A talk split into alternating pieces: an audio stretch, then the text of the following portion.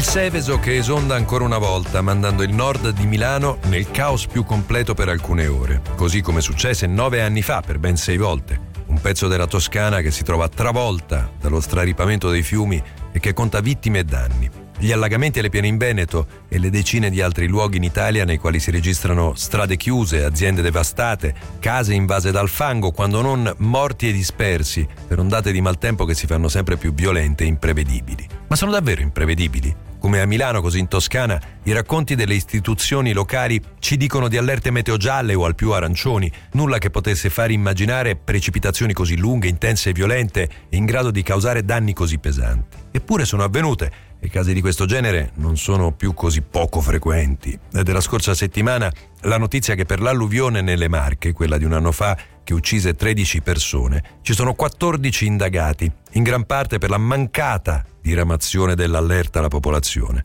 I sindaci dicono che ancora una volta gli fu detto che le precipitazioni sarebbero state più leggere di quelle che effettivamente si sono trovati a fronteggiare. Bisognerebbe prendere atto che questo sistema funziona poco e male, non necessariamente per negligenza o incapacità dei previsori, ma anche perché i fenomeni estremi sono aumentati. Che fare? Prevenire. In che modo? E qua si aprono molti fronti, dei quali i due principali sono la realizzazione delle opere di contenimento e l'educazione dei cittadini. Una delle vasche di laminazione del Seveso, quelle strutture che vengono realizzate a monte dei fiumi per consentir loro di sfogare parzialmente la furia della piena, è stata testata nelle scorse ore, quando il fango aveva già invaso pezzi del capoluogo lombardo da due giorni.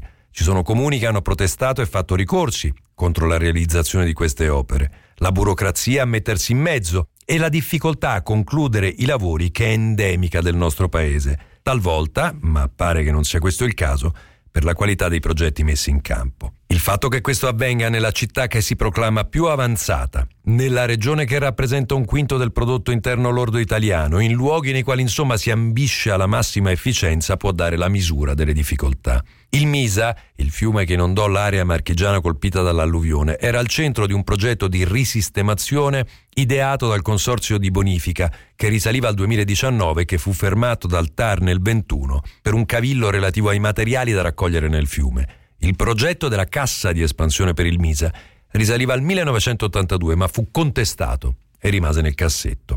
Il problema è che per vincere le resistenze servono le prove che si faticano a raccogliere e raccontare anche mediaticamente, ma forse vale la pena iniziare a farlo.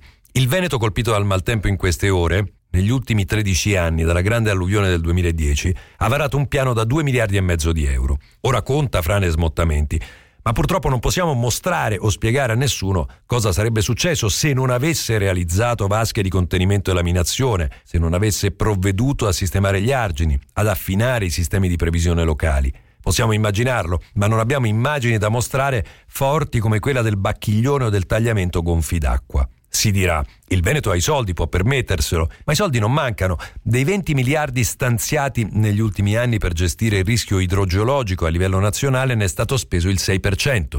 Lo ripetiamo, il 6%. Serve una maggiore consapevolezza di tutti gli attori, compresi i cittadini, come quelli che sempre nelle Marche si erano opposti alla pulizia dell'alveo del fiume perché avrebbe comportato l'abbattimento di alberi su terreni di loro proprietà. E serve consapevolezza dei cittadini sui rischi che si corrono. Assessori, sindaci, presidenti di regione si sgolano a dire che un'alluvione non è un momento nel quale ti fermi sul ponte per fare il video da mettere sui social. Ma al di là di questi casi c'è una generale impreparazione su come affrontare situazioni di questo genere. Qualcuno avrà presente il video degli studenti giapponesi nel pieno delle esercitazioni che fanno costantemente in una zona altamente sismica come la loro. Imparano a mettersi subito sotto il banco, a seguire determinate procedure per minimizzare i rischi. Forse sarebbe il caso di portare nelle scuole un programma di insegnamento su alcuni principi base su come ci si comporta in situazioni di pericolo, anche pericolo idrogeologico, più utile di tanti corsi complementari, quando ci sono, organizzati dagli istituti di tutta Italia.